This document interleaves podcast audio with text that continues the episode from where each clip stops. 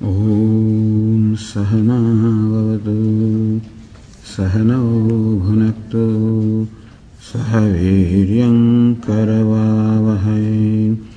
तेजस्विनावधीतमस्तु मा विद्विषावहै।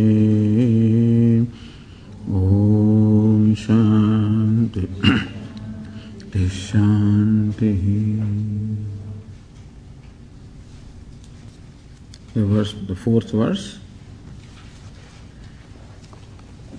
अर्जुन उवाच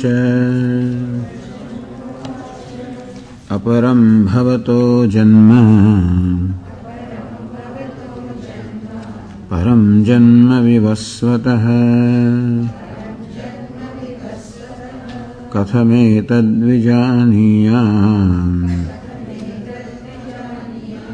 त्वमादौ प्रोक्तवानिति। श्रीभगवानुवाच। बहूनि मे व्यतीतानि। जन्मानि तव चार्जुन।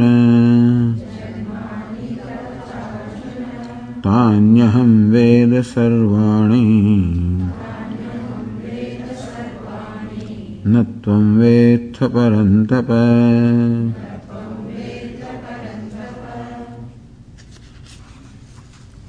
Arjuna asked, Lord, your birth is very recent.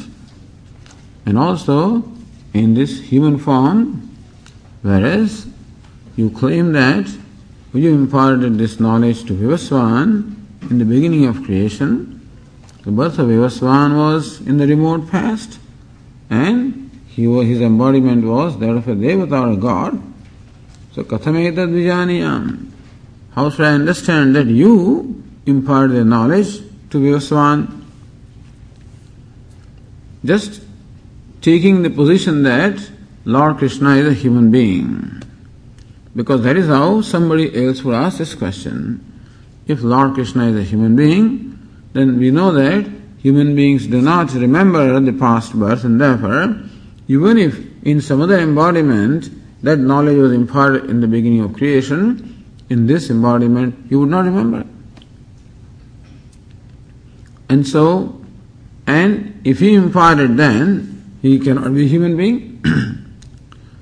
so, there seems to be an apparent contradiction in what Lord Krishna says to clarify Arjuna's question.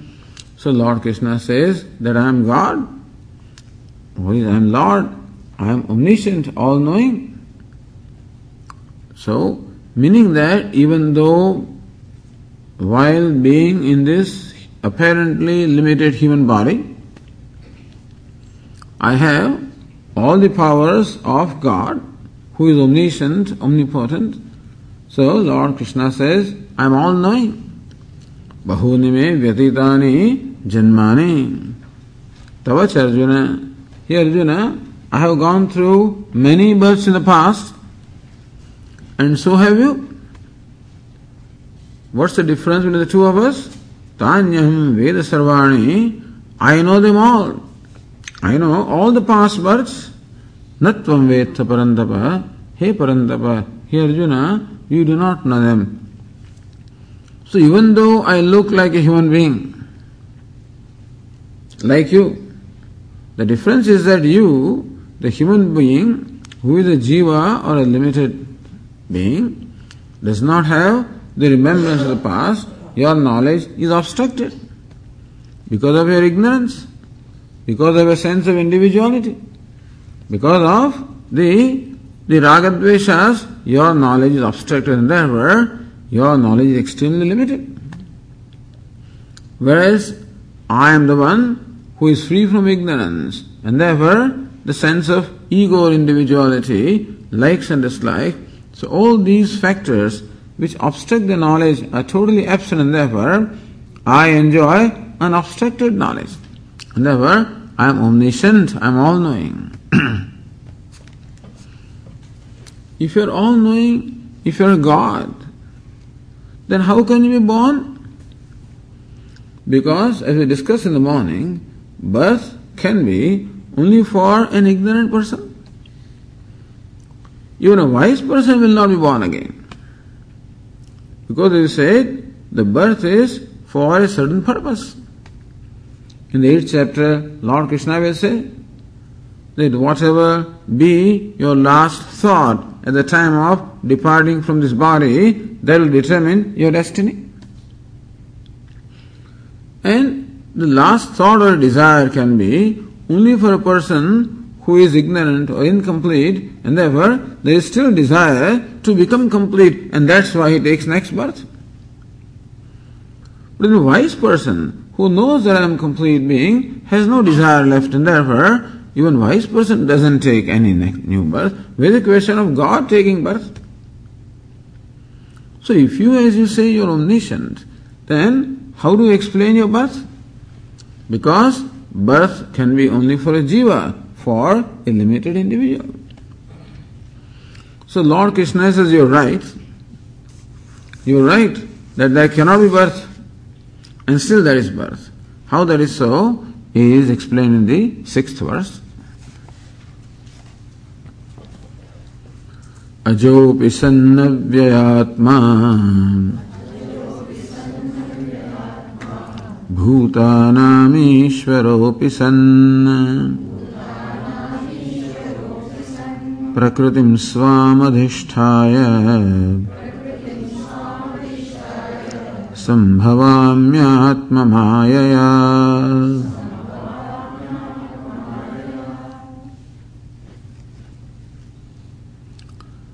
In the first line, Lord Krishna says, What is truly my nature?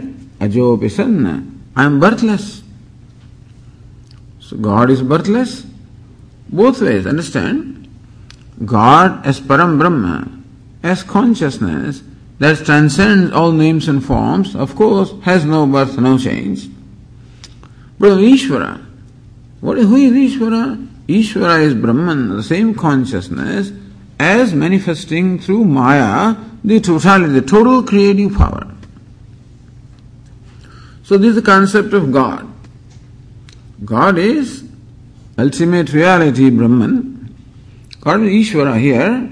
Who is the creator? How does Brahman become creator, sustainer, dissolver? The, the understanding of God that we are given is that God or Brahman transcends all the attributes. Is beyond name, beyond form, he transcends names and forms, is free from every attribute. And therefore, Brahman or the transcendental reality cannot really be the creator, sustainer, dissolver in a primary sense because there is no change possible there at all. And still we see this creation, sustenance, we see that. And therefore, we assign that to Brahman only. Therefore, we look upon Brahman as the creator, sustainer, dissolver. How does it happen? With what we call Maya. Meaning that Maya or the creative power. The totality of all the creative power is called Maya, which creates an appearance of what is really not there. Word Maya means magic. And just as a magician creates an appearance of something which is not really there, the audience is under the spell of magic, and therefore the magician creates all kinds of things. He may take, as we said, a piece of newspaper and, and, and show it as a hundred dollar bill, which is not really there. But then, to the spectators, it appears to be real. If a magician could really convert a piece of newspaper on a hundred dollar bill, he need not even give magic, magic shows at all because he can do that. He will become a millionaire in no time. But unfortunately, at the end of the magic show, he goes out with his hat, you know, and then he, he, he seeks donation. That shows that the hundred dollar bill that appeared to be in his hand was not real. It appeared to be real. What is not really there, which appears to be real, this is what magic does. And this is a model or the example taken to explain the creation also. That what is really there is nothing but Brahman, is nothing but consciousness of Brahman, one without a second. What is is God, what is is Brahman, which is one, non dual, limitless, changeless.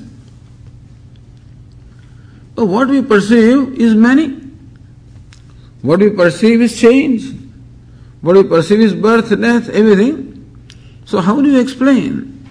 How do you explain that Brahman inspired of being one? How do we how do we perceive this manyness? Or we see the variety and then multiplicity. So it says one appears as many. One God appears as this whole universe. By his power, creative power called Maya. Just as a dreamer, even though he is one, appears as the whole dream world. In the dream also, we create our own private world of dream, which is nothing but a projection, because when we wake up, then there are no dream objects, no dream people. So this is called Maya, the creative power, which creates an appearance of what is not really there. However, the appearance is so effective, so vivid, that those who are under the spell of that Maya, they think that it is real, it is tangible, it is concrete. Like sometimes some the, the, the although there is a play on the stage, sometimes the actors do such a good job that it all appears to be real. While watching movies, sometimes you get so absorbed, you think it really is going on there, and you feel the same emotions. so Lord Krishna says that in reality, birth is not possible for me, who is Brahman. Ajopisan, because I am birthless. Avyayatma, there is no vyaya, there is no decay, there is no exhaustion, there is no death. I have no birth, I am birthless, I am deathless. What is meant by birth? And what is meant by death? Death is when the subtle body departs from one physical body, that is called death, and the subtle body gets associated with another physical body that's called birth. Lord Krishna says there is no birth, there is no death for me. The death can be there only for the one who is born, and birth can be there for only one who dies. If Lord does not die, then there cannot be birth. Bhutanam Ishwaropi Further, I am the Ishvara am the ruler, the great Lord of all the beings. Meaning, I am the ruler and I am the one who rules with the help of all the laws. So, all the laws are under my command. I am not commanded or controlled by the laws. Meaning that the law of karma is not, does not bind the Lord. He is the one who commands with the help of the law of karma and all the jivas are under the, are under the, are under the influence of law, law of karma, and not Ishvara. Meaning that karma also cannot compel him to take birth. You see, you and I, even if we do not, we did not want to take birth, we had to take birth. Because when you perform the karma, then you have to experience the result of that, and therefore you must be around when the result is fructifies, karma fructifies. So we have to take birth to experience the result of the actions performed in the past. Lord Krishna says, I don't have any doership. I don't have enjoyership. I have no kartrutvam. I have no bhoktrutvam. And therefore, there is no karma to compel me. Not only that, but the current law of karma is I will the law of karma and I am not controlled by law of karma. In short, in the first line of this sixth verse, Lord Krishna says that birth, really birth is not possible for me. birth is possible for the one who is subject to being born. So I am not subject to being born. Or birth is possible for the one who dies. I am not subject to death. Birth is possible for the one who is controlled by the law of karma. I am not controlled by law of karma. So all possible reasons that can bring about the birth, none of them is present in Lord Krishna, Lord, and therefore birth is not possible. then how come we celebrate your birthday every year? This Krishna Janmashtami, and therefore we celebrate Lord Krishna's birthday every year. They must be celebrating those days also. So that seems to be birth anyway. You seem to be born. Says, yes, I seem to be born. So second line explains, the first line says how birth in the real sense is not possible, but birth in a apparent sense is possible. प्रकृतिम स्वाम अधिष्ठाय संभवामी आत्ममाया प्रकृति स्वाम स्वाम प्रकृति अधिष्ठाय। विल्डिंग my प्रकृति विल्डिंग my माया। प्रकृति can mean nature प्रकृति dharma can mean Sachchidanand but now wielding my maya. संभवामि, सम्यक भवामि आई वेरी वेल अपियर आत्म माया my my maya. Meaning that the embodiment that Lord Krishna has is not a product of these five elements, it is not a product of the flesh and bone, it is a product of what we call Maya. Maya is said to be pure sattva, Vishuddha sattva, which is the creative power. Whenever Lord Krishna says that I create an appropriate embodiment with the help of my Maya, and that is how I appear to be born, I appear to be doing things, I appear to die also. So they have recorded the death of Lord Krishna also. They recorded the, we don't know the date, etc. Nobody celebrates death in India, they always celebrate birth. But anyway, he did, he passed away. So here Lord Krishna says that what is the nature of his body? His body looks similar to anybody else's body. Maybe he was more beautiful and maybe no char- charming, etc. No doubt about that. But still, Lord Krishna says that do not take my body to be an ordinary human body. This body is not the product of karma.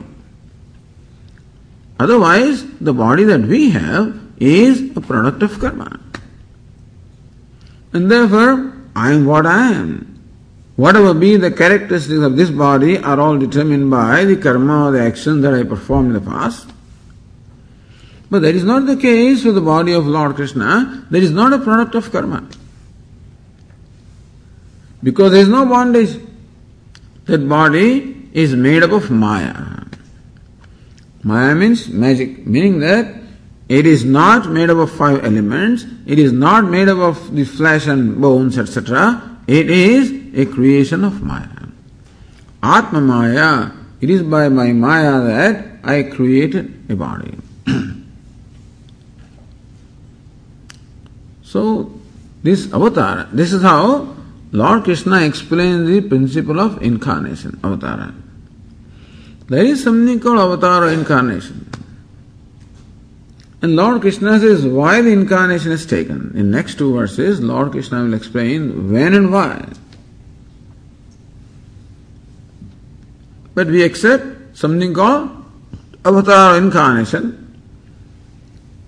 That whenever the necessity arises, then Ishvara takes up an appropriate upadhi embodiment and appears on this earth.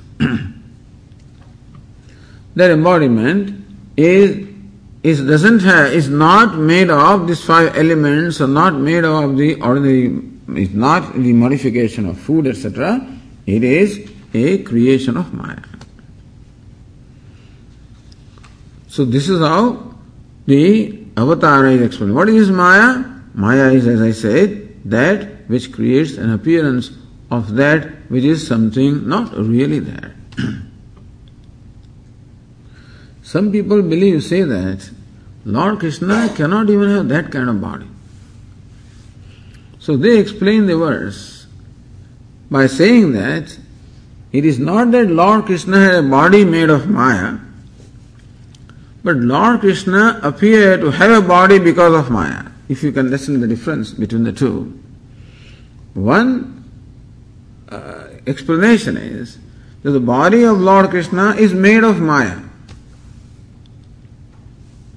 Other explanation is that Maya creates an appearance of body for Lord Krishna. And that appearance is enough for Lord Krishna to perform the vyavahara or perform all the activities, whichever way you take. But the way Shankaracharya explains is that Atma Maya, by Maya, Lord Krishna creates a body which, with which he performs all the vyavahara with which he interacts with the world and does whatever is required to be done. Oh Lord, so when do you take the birth? When do you take this avatar? The next verse explains that. यदा यदा हि धर्मस्य ग्लानिर्भवति भारत।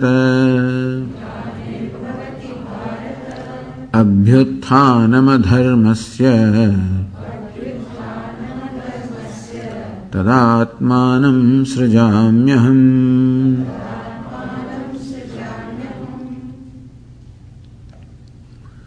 यदा यदा ही धर्म से ग्लानि ही भवती। Whenever there is decline in dharma or righteousness adharmasya abhyutthanam bhavati. And there is also abhyutthanam, the arising of or strengthening of adharma or unrighteousness. So we discuss this dharma in the morning. As you said, one meaning of the word dharma is duty, or dharma is righteousness, or dharma is an action performed in keeping with the order or in keeping with the law. So any action that is performed in keeping with the obtaining harmony would be called dharma.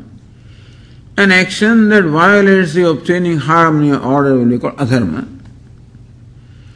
So dharma can be translated as virtue, adharma can be translated as vice, dharma can be translated as right action, adharma can be translated as wrong action, Dharma can be translated as duty, adharma can be translated as violating the duty.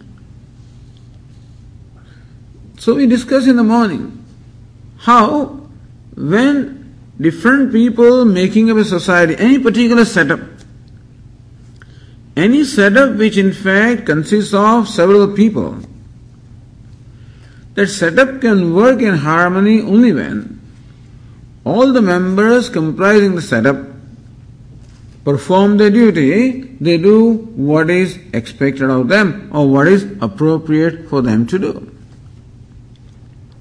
And we say the concept of duty is that I consider myself responsible. I have an appreciation of the support that I am gaining from the setup.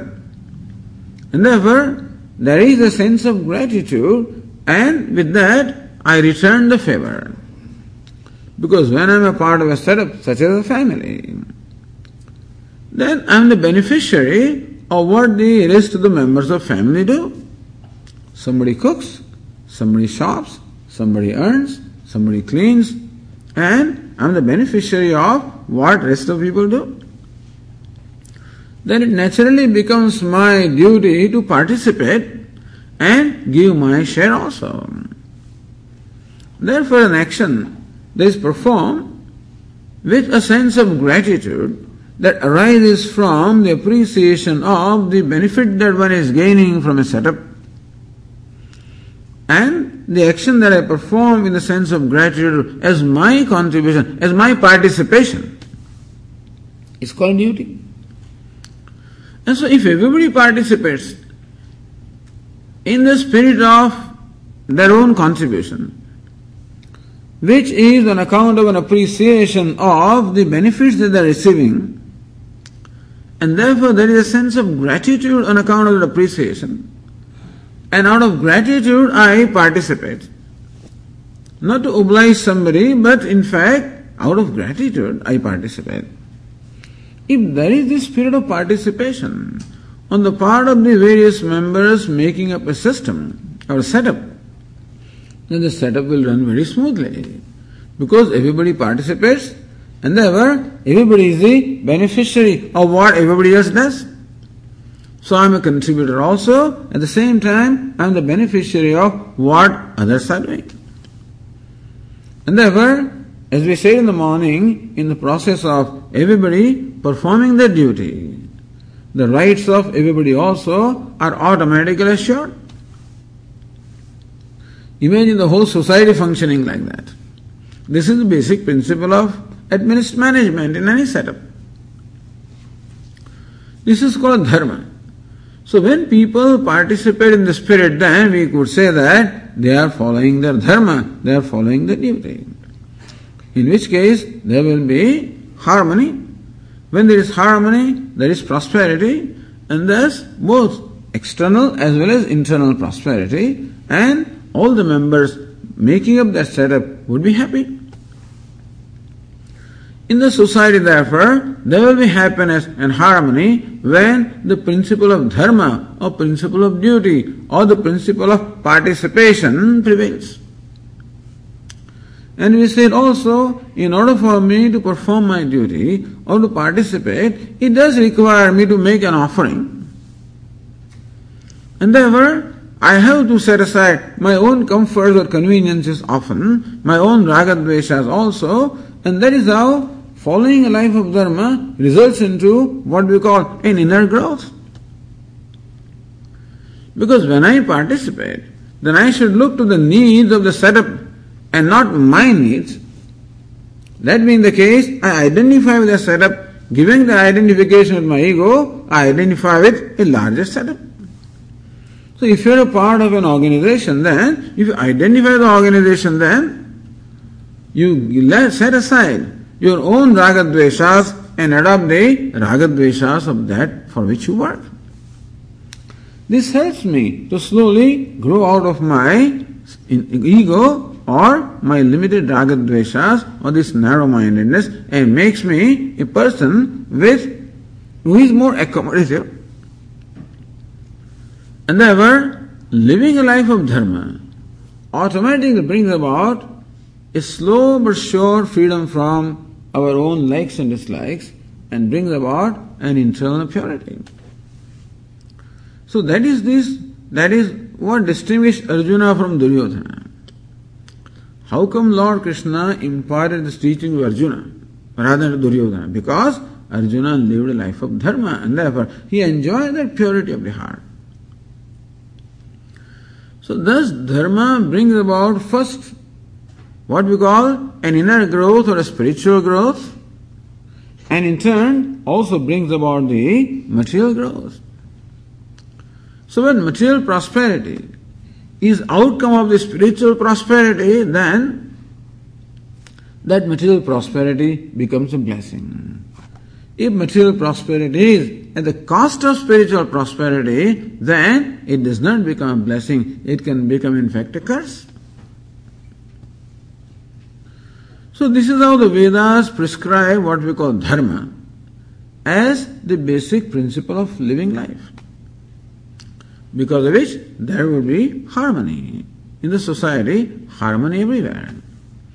That's why it did not require what we call the, uh, the old age homes and all kinds of stuff. Because every home took care of the people, you know. In an extended family, there are people who are not always uh, equally uh, strong or equally uh, creative, productive. They are taken care of. The old people are automatically taken care of because the the the that that the children look upon it that look upon it as a duty to take care of them.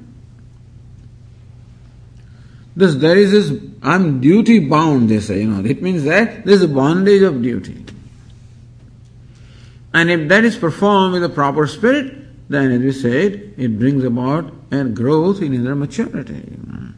So dharma thus becomes a vehicle for assuring the spiritual growth of an individual and thereby assuring him a real happiness. Therefore, when Lord created this world, He also created the principle of dharma, which is what we call the order. And He created the Prajapati, He created the lords of the beings who will assure that dharma is practiced. That's why they said again, the king were Kshatriyas, whose job it was to follow the dharma, at the same time implement the dharma also. As long as this is going on, Lord can be sleeping, you know, as Lord Narayana is shown, always sleeping. In the milky ocean, in his serpent bed, he is always in the yoga nidra, he is always sleeping. He does not need to do anything. Everything takes care of itself. Sometimes then there is a monkey wrench in the whole setup. Sakale neha mahata. The time has the effect of always creating a disorder. This is what the time does. Disorder rather has a tendency always to grow. And therefore, it is necessary to keep set things in order, otherwise, disorder will automatically happen. If you don't put things in order, then you will find in course of time, things, something is here, something is there. That's how it happens. Another thing is that when there is prosperity in society, then artha kama, the comfort and pleasure become more important to people. And dharma, the righteousness, which requires a certain self-control and a personal discipline, that you that often gets compromised. And that we see worldwide. As the prosperity is increasing, how people become more and more indulgent with less and less discipline, and thus more and more licentious sometimes. Because when comfort is there, then your capacity to suffer the pain or hardship also goes down. You become more and more delicate. As somebody just now said, Swamiji, oh boy, that day I had to take bath. He had to pour some, just one pot of cold water. How am I going to do that? A whole life I've always taken bath with warm water. How can I do that? Become so delicate that I cannot even pour one pot of cold water on my head because I'll catch cold. I can't stand that. So comfort makes a person slowly delicate. And slowly the capacity to suffer the hardship, which duty or dharma always calls for, that capacity goes down and therefore, slowly and slowly, the dharma gets compromised. When it's very comfortable, there is nice heat, nice air conditioning, when I'm sleeping and alarm rings at 5 o'clock in the morning, and it's just, you know, bed is too comfortable. And therefore, who wants to give up that bed? I shut up the alarm, I wake up rather, I get up at 7 o'clock. That is how यदा यदा हि धर्मस्य ग्लानिः भवति slowly dharma, the righteousness, which requires discipline, requires self-control, which requires a willingness to put up with hardships, which requires me to let go of my personal likes and dislikes, which requires me to give greater importance to the needs of others. This spirit slowly declines because people become more and more delicate more and more comfort loving. And therefore, dharma or the discipline declines. And adharma or indiscipline or violation is always waiting. Dharma also can mean living a life of values. That is also dharma. Being non-violent, being non-hurting, being truthful, being honest. And it is not easy to follow the values unless, as we said again, we are willing to uh, put up with hardships. So the values slowly start getting compromised. And we can see everywhere how dishonesty is showing up. I mean, at a very, very high level and every different level also we can see nowadays how people's dishonesty is slowly coming up. It must be there.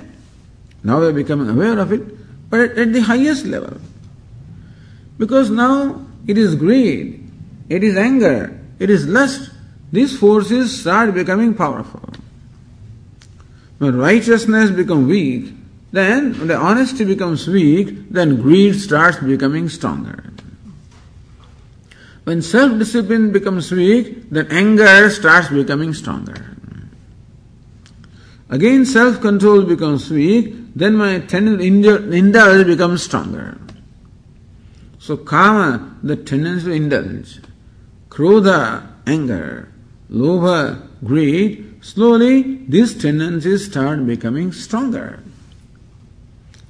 That's called when adharma becomes strong. Not only adharma becomes strong, but adharma starts reigning, adharma starts ruling. Yada yada hi dharmasya glani bhavati. When dharma of righteousness declines, abhyuthanam adharmasya, adharma or unrighteousness becomes strong, powerful, such that dharma is no more effective and adharma rules a society, then the society is sure to perish. We do not require anybody else, we do not even require any atom bombs to destroy us. Adharma is enough to destroy us. Because adharma creates all kinds of conflict. When then these forces of kama, krodha, lobha, lust, greed, anger, when they dominate my mind, then what is in my mind also will show up in my behavior as well. Therefore, I act out of anger. Now, whenever I express anger, is going to create conflict. Whenever I act out of greed, I'm going to hurt somebody. And thus, because people are impelled by this forces of kama, krodha, lobha, they start hurting others and they get hurt in the process. And therefore, the relationships which are formerly harmonious relationship, they start relationships wherein each one hurts the other. And all of this we experience in our day to day life, in our own home we experience, in our friendship we experience, in the society we experience, in the, everywhere we experience. But we cannot control this kama, krodha, lobha, then we know what happens. Abhyuthanam adharmasya. Adharma, or this, this negative tendency, the demoniac tendency becomes so strong. So Ravana represents the demoniac tendencies or a Kamsa represents those tendencies. So in our stories in Purana, we find that Lord had to take incarnation when someone like Ravana, a demon, became so powerful that he was ruling the three worlds. Hiranyakashipu became so powerful. These demons became so powerful that they were ruling the world. In fact, Hiranyakashipu declared that there is no God, you worship me. Don't say Om Bhagavan, oh, Om Namo Bhagavate Vasudevaya, so Om Namo Bhagavate Hiranyaya, say that. He, he in fact compelled his people to do that. Where is your God? Show me. So when abhyuthanam adharmasya tada atmanam srujamyam, then Lord Krishna says that I assume an appropriate embodiment. The embodiment is appropriate for responding to a given situation. Therefore, we find that in different avatars incarnations, Lord assumed different kinds of embodiments. He even became a fish. He became a tortoise. He became a boar. He became half lion and half man. He became a dwarf. He became all one by one, as was required. Abhyutha tadatmanam sujamyam, then I create a body, create an embodiment which is appropriate for responding to that situation. So when does avatar happen? When adharma becomes predominant. Our Swamiji says that people ask sometimes, Swamiji, when is the next incarnation going to come? See, Indians have become so used to incarnations that they always want the inca- somebody to solve their problem.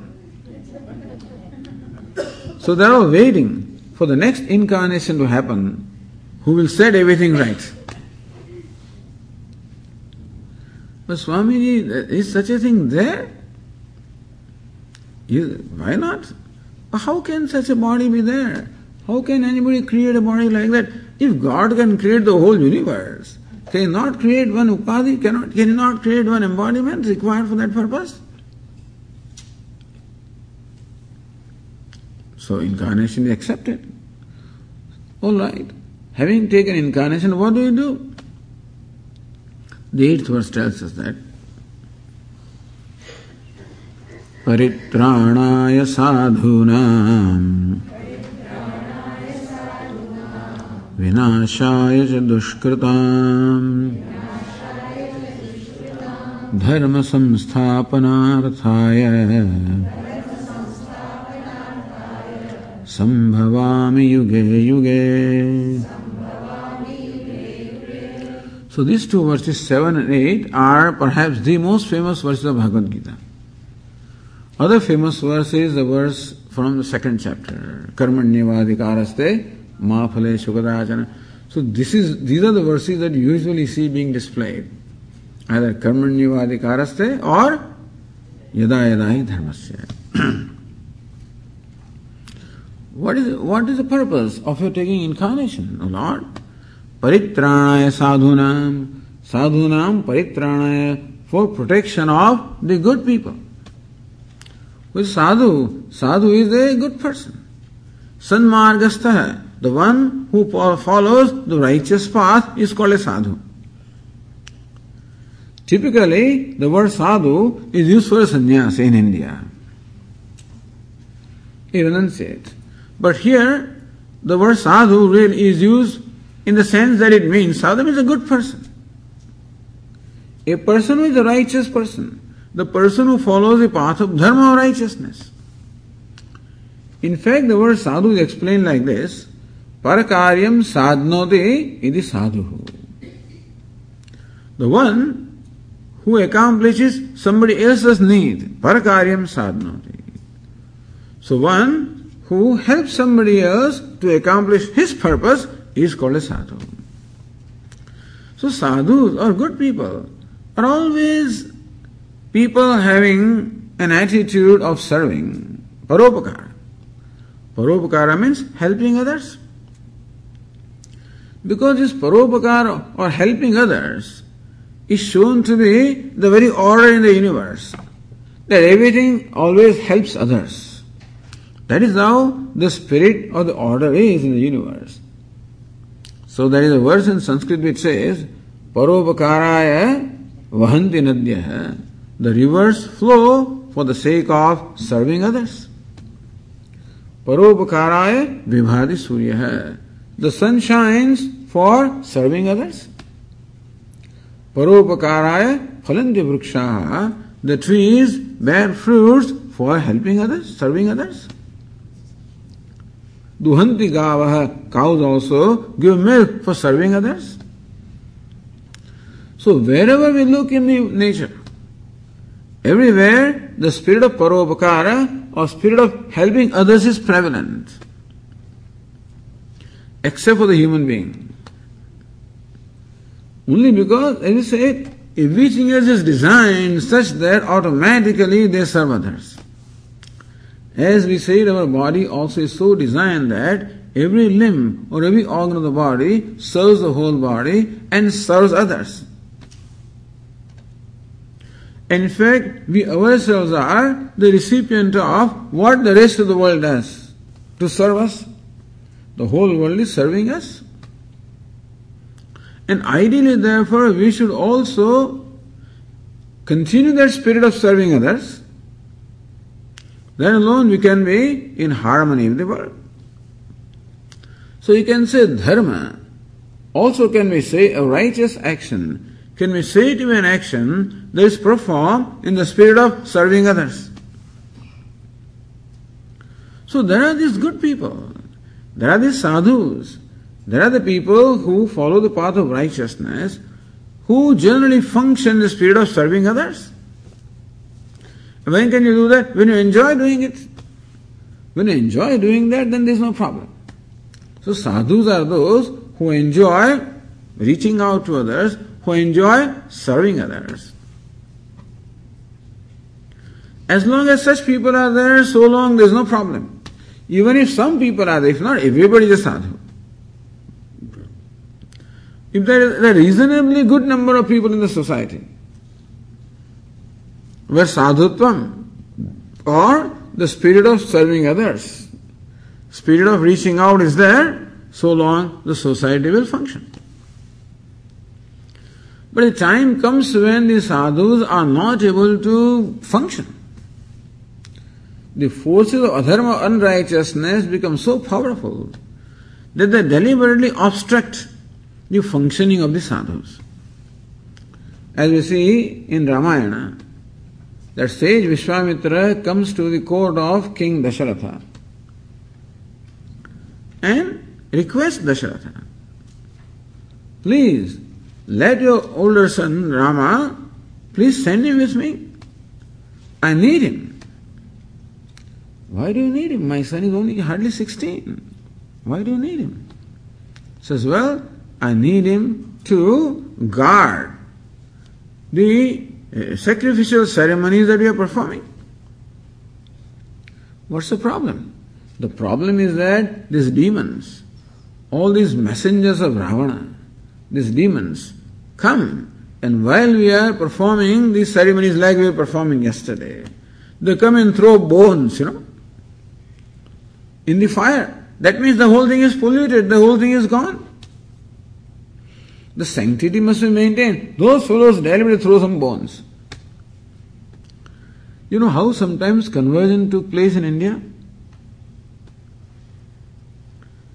These fellows will pollute the well. You know, the whole village is drinking water from the well. They'll throw some wine or some uh, something there, you know, pollute. The whole village has taken declare, see, this is what you've done. You're no more Hindus now, you know, you get converted or something, whatever. Anyway, apart from that, but as I said, this is a story that we hear, that in those days, these demons would deliberately come and obstruct the performance of any any virtuous action. They just will not allow any virtuous action to be to be done. Because when you perform the fire rituals like we did yesterday, as you could see there, the mantras are chanted and offerings are made. Offerings are made to devatas, offerings are made to gods. That is how gods get their food, really. Where will gods get their food? From us. That is the reason why one of the duties that the human beings were required to perform is every day perform these fire rituals and make offerings to gods so that gods get their food, they get their nourishment, they get their strength. If the gods are strong, then demons cannot overpower them. But the trick, you know, the method that these demons employ is they will not allow these sacrificial ceremonies to be performed.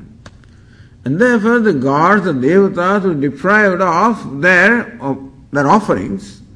And thus, day by day, the fellows become weaker and weaker. And then you can overpower them and, you know, you can drive them away from heavens. And that's how these, these Rakshasas would take hold of heavens and earth and the whole world. These are stories. When that happens, then because he is only wedded to adharma, Ravana will not allow anybody to follow dharma. And as we said, if dharma vanishes, the whole universe will vanish. Because adharma creates such conflict that ultimately, you know, that conflict will destroy the society. Paritranaya sadhunam. Therefore, Lord Krishna says that the purpose of incarnation is sadhunam paritranaya, paritah to very well protect these good people, these sadhus, or these people who are on the path of dharma, the path of righteousness, the path of serving others, protect them. Because how do you protect dharma? Dharma is always centered upon one who performs dharma. Therefore, dharma can be protected by protecting people who practice dharma. Because dharma is not a tangible entity. Dharma is the spirit behind the action that I perform. Therefore, to protect dharma, what is needed is to protect the people who follow dharma. So Lord Krishna says, Paritranaya sadhunam, for protecting the sadhus, for protecting those who follow the righteous path. Vinashach dushkrutam. And there are those called the wicked people. That person is called wicked who deliberately hurts others. A wicked person is one who gets pleasure out of somebody else's misery. There are, there are, there are some people who get joy out of giving joy to others. There are some people who are very exalted people whose happiness comes by making others happy. There are middling people who are more self centered, and their happiness comes by making themselves happy without regard to somebody else's happiness. And there are this most miserable category of people whose happiness comes from making others unhappy. So that is called dushkruta. That is called a wicked person. And therefore, these wicked fellows will enjoy torturing others, harassing others, that is where their joy comes from. They have become so uh, degenerated in their spirit. As I said, the evil, in fact, is so strong in them. The tamas has become so strong in them that their joy comes by making other people miserable. This is called dushkruta, wicked people. Vinashaya dushkrutam for protecting the righteous people and for destroying the wicked. Because wickedness, again, abides in the wicked people. Therefore, the only way to eliminate adharma is to eliminate ultimately people who follow dharma. So that sounds very cruel, Swamiji. God is cruel. Even he kills people. So, he said, no, this is not cruelty. If you listen to the stories in Purana, when Lord Krishna kills a demon, it is not called killing a demon. You know how they will describe? They will say, releasing this fellow. So, it is not Putana Vadha. It is not killing of Putana, the demoness. But then it is Putana Uddhara. It is in fact lifting up Putana. The idea is that even in killing, apparently killing those people also, it is lifting up, them up and helping them in their onward spiritual journey. There is a verse which says that Lalane tadaneva matuhu na karunyam yatharmake. Just as a mother sometimes might, uh, some, generally, the mother in fact loves, shows love to the child, sometimes punishes the child also. Is it not so? She should, if necessary. I'm not saying they should punish, but if necessary. If the mother thinks that punishing is in the well-being of the child, understand? Not out of her anger or something like that, but the mother feels that the child needs, you know, to be restrained, then shows restraint also. So when a mother, out of love or for concern for the child, suppose appears to be punishing the child, it is not really cruelty of the mother, it is still kindness of the mother because sometimes the kindness requires you to be apparently cruel also. Not cruel. As I said, in every relationship there is going to be nigraha, anugraha, that you you give the freedom as well as you show the restraint in every relationship. If anybody wants to administer any system, you will do that. You cannot let everybody do what they want. And you cannot always restrain everybody from what they want also. Like a charioteer allows the horses to run as long as they are conducting themselves all right. But when the charioteer finds that the horses are running too fast or that they are being deviated from the route, then he restrains them also. And if the horses are still running away and refuse to be restrained, then he has a whip. He can punish them also. No punishing, but then for bringing in the right path. Therefore, this action of a Rama, Lord Rama, destroying a Ravana, is not looked upon as an act of cruelty. It is in fact meant for releasing this Ravana from the miserable life that is living and to help him to ultimately proceed on the path of his own spiritual growth. so, paritranaya sadhunam vinashaya dushkrutam for protecting sadhu, the righteous people, or for destroying the wicked. Again, this destroying the wicked, such as Duryodhana. All understand that all attempts were made to convert Duryodhana. So Lord Krishna himself went to the court of Duryodhana as a mediator, as a messenger of peace, to mediate between the Pandavas and Kauravas. And he made very lucrative offers to Duryodhana also. Actually, the condition was when Pandavas returned from their 13 years of exile, then Duryodhana was required to give them half the kingdom which belonged to them rightfully. When Pandavas actually came back, Duryodhana refused to part with the kingdom.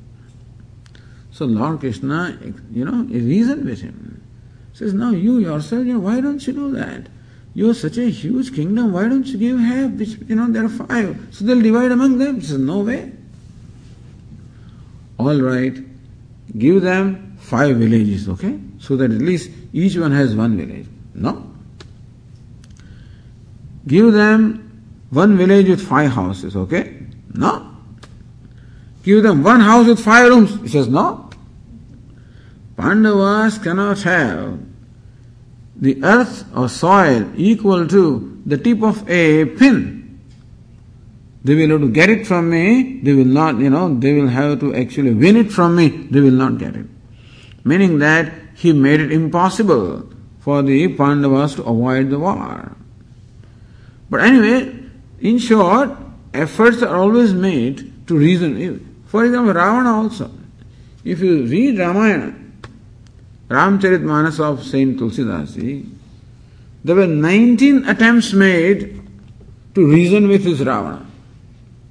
19 times different people made attempts to reason with Ravana to explain to him why he should return the Sita, return Sita, and avoid this conflict, which is going to bring about his destruction. But he refused. Vinashakale viparita buddhi. It is said that when the end is imminent, the person thinks all wrongly. But anyway, there is called a wicked person who cannot think right. And so a time comes when the only way to destroy the wickedness is to destroy the wicked. So understand that this principle of non-violence always calls for protection of righteousness. Therefore, an active resistance against evil is not against non-violence. Non-violence does not mean that you just fold your hand and let anything happen as it is happening because then it will be violence because the whole society will be destroyed. Just as a surgeon must perform an invasive surgery upon one part of the body to save the rest of the body. You have to amputate also one part to save the rest of the body, which is nothing but violating that part of the body, but that is required. Otherwise, if you do not, if the invasiveness is not there, then the whole body then a greater himsa will take place.